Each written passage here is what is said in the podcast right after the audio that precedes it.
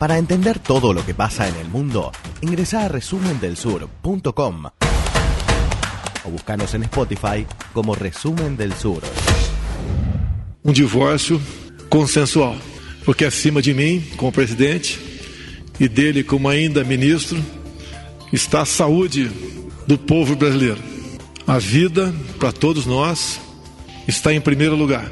Nós não poderemos prejudicar os mais necessitados. Eles não têm como ficar em casa por muito tempo sem buscar seu alimento.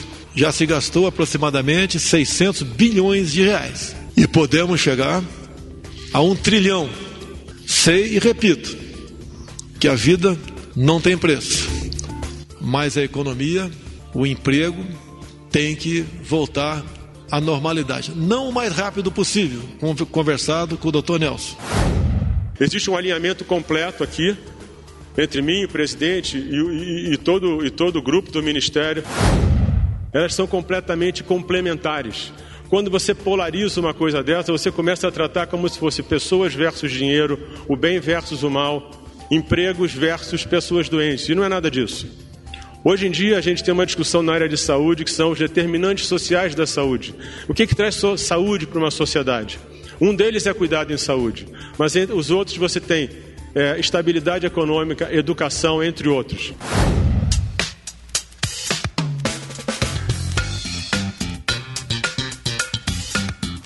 Bueno, ahí escuchábamos la palabra de Jair Bolsonaro y la palabra de Nelson Teich, el eh, nuevo ministro de Salud. Esto, mm, toda esta novela con Luis Enrique Mandetta había comenzado eh, varias semanas atrás, cuando Mandetta empezó eh, a diferenciarse de las medidas que tomaba el propio Bolsonaro. Hay que recordar que, a diferencia de López Obrador, de Boris Johnson y hasta inclusive de Donald Trump, Bolsonaro se mantiene en la postura de no aplicar medidas drásticas de aislamiento social.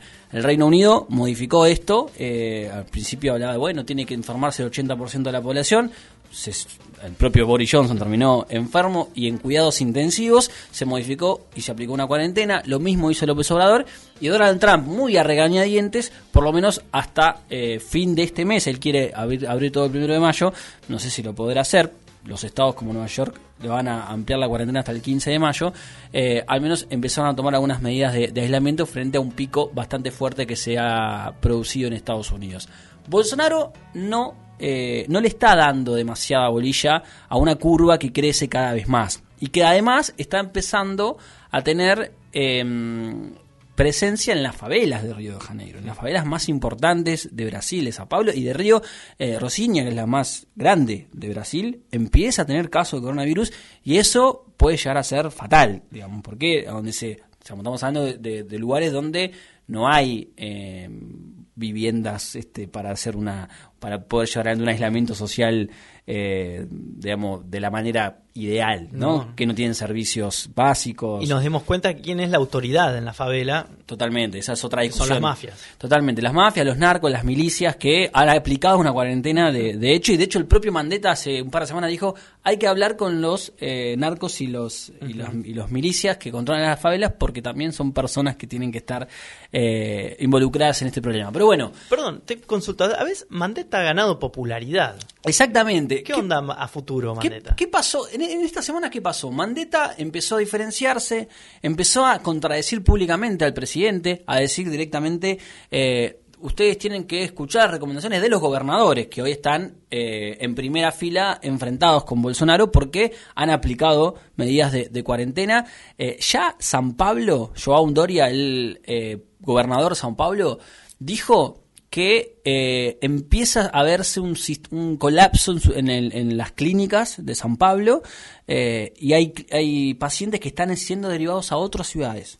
Hay que prestar atención con San Pablo porque es el lugar donde más casos de coronavirus hay. Lo mismo pasa con Río de Janeiro, que se está empezando a crecer y que tiene a Wilson Witzel, el gobernador, con coronavirus también. Entonces, los gobernadores se han parado enfrente de las decisiones de, en contra de las decisiones de Bolsonaro y han tomado medidas de aislamiento social. Mandetta empezó a decir, bueno, no, escuchen al, escuchen al, a los gobernadores. Mandetta empezó a crecer en la popularidad.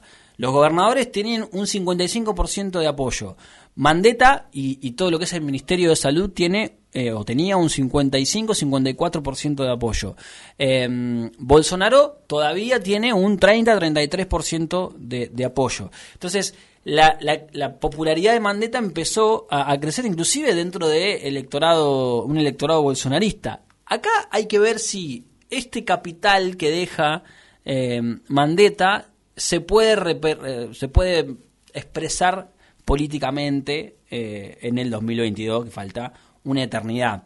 Eh, aparecieron grupos de Twitter y demás como, bueno, Mandetta 2022. La verdad que pensar en el 2022 ahora es ciencia ficción, digamos, porque si uno divide en tercios el, el electorado brasilero, así, en, una, en un análisis muy, muy general, te encontrás con el bolsonarismo que tiene un apoyo, ¿no? De, hay un, una, un, apoyo fuerte a, a, Jair Bolsonaro y al gobierno de Bolsonaro. Sí, muy fuerte en Brasil que no se percibe por ahí afuera, que no lo percibimos acá. Exactamente, digo, hay una eh, hay un apoyo aún con esta situación de crisis, aún con estas decisiones que uno eh, cree que son equivocadas y que puede llegar a, a, traer muchos problemas a Brasil, hay un apoyo fuerte, de hecho hay un activo que se, hay un núcleo duro, una minoría intensa que se moviliza eh, y ayer en Río de Janeiro estaban con megáfonos diciendo que la gente salga de la, salga a la calle, digamos, ¿no? Tratando de eh, seguir y, poner el cuerpo en defensa de la, de la decisión de Bolsonaro. Bueno, eh, dentro de esos tercios tenés un tercio que va a votar a la izquierda o a la centroizquierda o al PT o al, o al, gobierno o a, al, algún referente que pueda tener la bendición de Lula, ¿no? Vamos a ponerlo en esos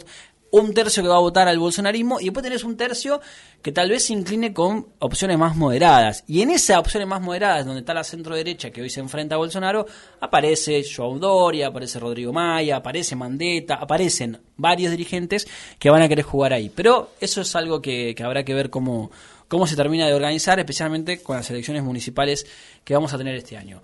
Eh, volviendo a, a, a la decisión de Bolsonaro de echar a Mandetta. Bolsonaro terminó demostrando, luego de las versiones que decían que le iban a intervenir el gobierno, que se le iban a hacer un golpe, bueno, todas un montón de situaciones que claramente no se expresaron en la realidad, eh, Bolsonaro demostró que tiene la autoridad para echar al, a un ministro que no se alinea directamente con su, con su política, ¿no? Eso es un hecho, una realidad.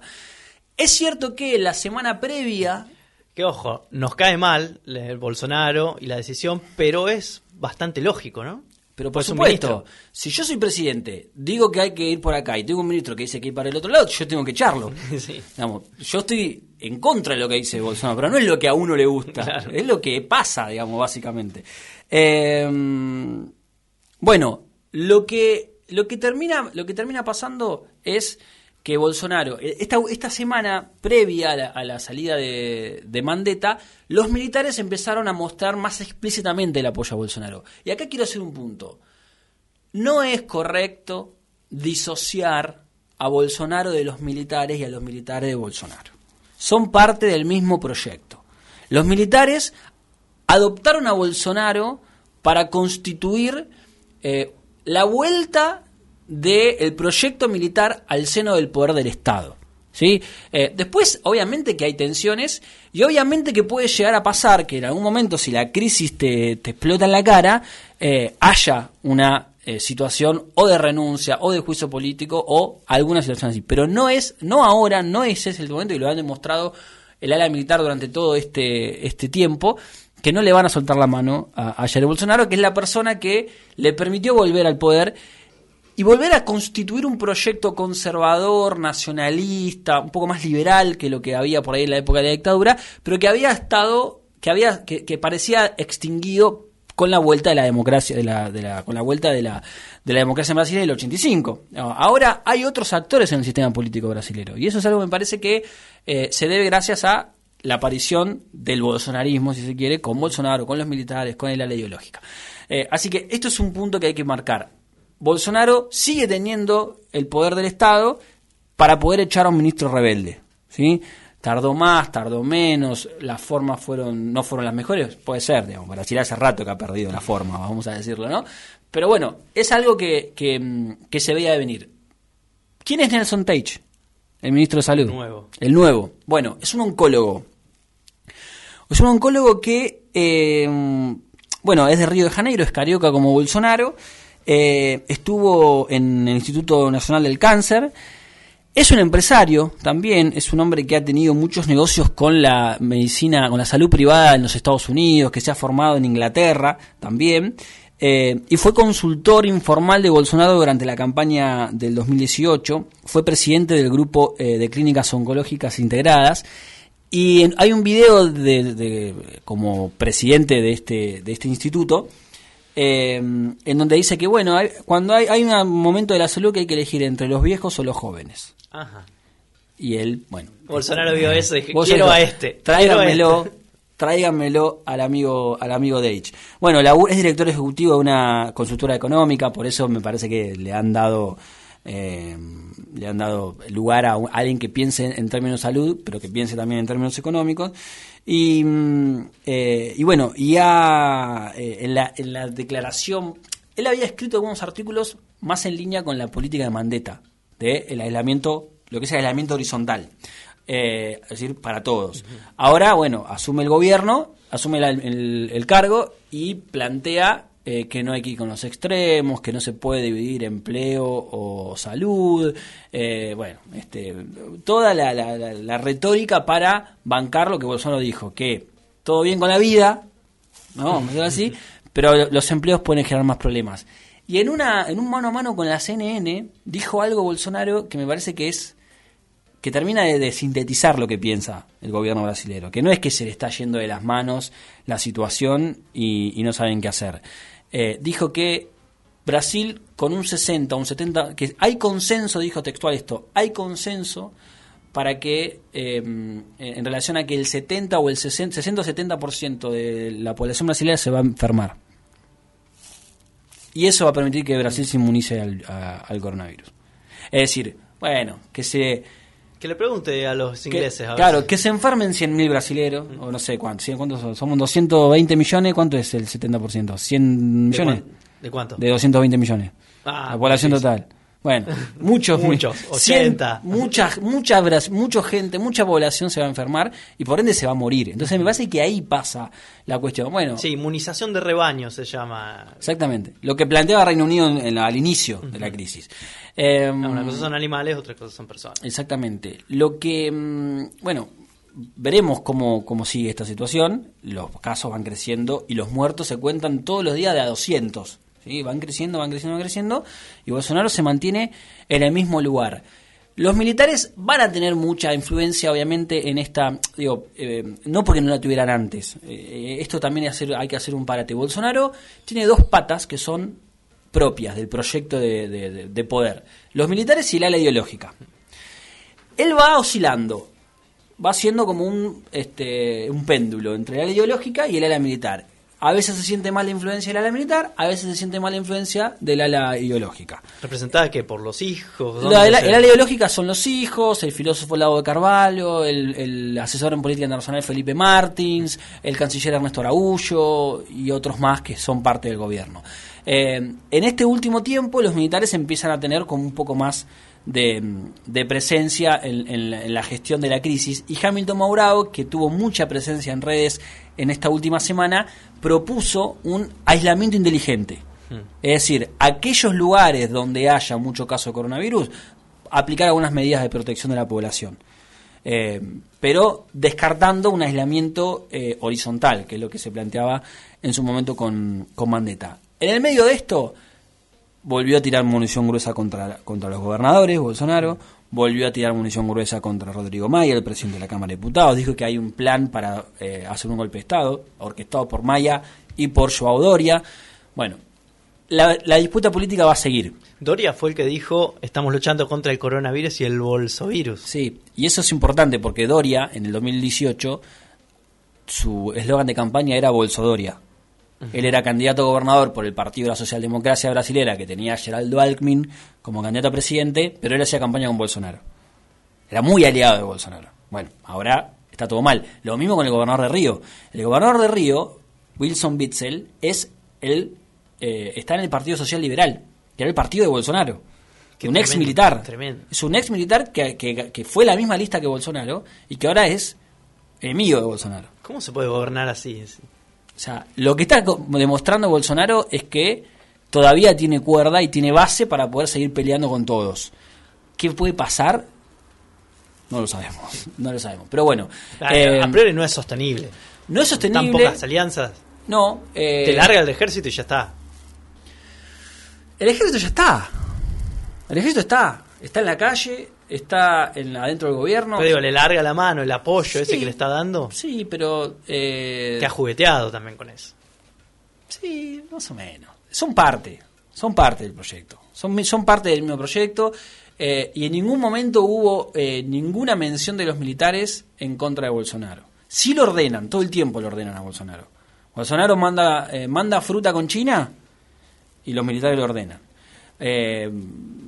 Tiene un, tono que va que demasiado confrontativo con el respecto del coronavirus, los militares lo ordenan. El general Vilaboas, este Augusto Heleno, eh, bueno, el propio Hamilton van- lo, lo terminan como de ordenar, digamos. Y está esta tensión constante con el área ideológica, que insisto, nunca hay una pelea frontal. Eso es lo que voy. Puede haber una pelea frontal de Bolsonaro con, eh, no sé, con Moro, con Paulo Guedes, con la pata liberal económica, que, que de hecho la hay, y la hay con los militares también, pero no entre los militares y Bolsonaro. Obviamente que va a llegar un momento en donde los, Bolsonaro- los, los militares van a decir, bueno, hasta acá llegamos, correte y nosotros seguimos. Puede ser que suceda, pero no veo que eso suceda eh, todavía. Pero bueno, Ha bajado un poco el peso político de Lula, del expresidente Lula da Silva. Lula, eh, es que en realidad eh, está la mirada puesta en lo que hace Bolsonaro y en las alianzas internas de Bolsonaro. Y en la posibilidad o no de si le sueltan la mano a los militares o si se inicia un juicio político. ¿sí? Esa es la, está, está puesta la atención ahí. Lula está siendo parte, tal vez con menos visibilidad, de eh, la construcción, o lo que pretende ser la construcción, de un frente progresista amplio, un frente de todos, digamos, brasilero. Eh, junto con Flavio Dino, el gobernador de Maranhão, ha tenido diálogos con Ciro Gómez para tratar de limar asperezas, eh, y después él hace sus, sus- da sus entrevistas y da su y, y- tira sus declaraciones públicas en su Sí, pero percibo que su está más expectante, expectante de que desmorone de alguna, de alguna forma el gobierno. De hecho, ahora está pidiendo impeachment, cosa que hace un mes no estaba a favor de un impeachment. Eh, es que sí, es que la discusión está en, en el seno del gobierno. Hace un mes o más que la discusión está dentro del gobierno, eh, con los ministros rebeldes, y entonces eso hace que el resto de la oposición mire para ver, claro, cuál es la situación. Porque tampoco te puedes poner a pensar, puedes, poner, puedes plantear tan fuertemente las alianzas electorales para las elecciones, que dicho sea de paso, el Tribunal Electoral dijo que no se suspenden las elecciones. En agosto arranca la campaña electoral en Brasil, en medio de una pandemia que se está comiendo todo el mundo, qué sé yo. Pero bueno, este Rosa Weber, la presidenta de la Tribunal Electoral, dijo que no se suspenden las elecciones, que en agosto eh, empieza la campaña y en noviembre habrá noviembre diciembre habrá elecciones. Así que eh, donde manda capitán no mandan ministros rebeldes, señores, señoras. Bolsonaro echó al ministro de Salud. Nelson Teich es el nuevo ministro de Salud, oncólogo que además tiene varios negocios en la salud privada y se alineó directamente con Bolsonaro que no va a aplicar ninguna medida de aislamiento social mientras los casos de coronavirus siguen creciendo. Hasta ayer, no sé, ahora el último... De hecho, voy a hacer algo que no se hace en, en vivo, pero voy a revisar eh, en estos momentos la cantidad de casos que hay. Ah, bueno. Eh, Mientras te digo que vi una noticia en Twitter. Sí. Obviamente estas noticias tan, tan instantáneas, después hay que chequearlas, pero ya están haciendo fosas comunes Sí, en Brasil. En Brasil, eh, eh, eh, después está el Maracaná, el Morumbí, eh, los estadios más importantes como preparados para montar hospitales. Pero sí, sí, es algo que también está sucediendo. Brasil tiene eh, 34.221 casos con 2.171 fallecidos. ¿sí? Un promedio de casos de muerte por millón de habitantes de 162. No es de lo más alto que tiene la región, pero eh, es, está, está creciendo, ¿no? Está creciendo eh, bastante. Así que bueno, el panorama brasilero, aquí en Resumen del Sur, 11 de la mañana, 35 minutos. En un ratito vamos a comunicarnos con Alejo Reclusa para hablar de todo lo que está pasando con la Organización Mundial de la Salud, Donald Trump, Taiwán y bueno, disputas que aparecen en el medio de la pandemia. Resumen del Sur, sexta temporada.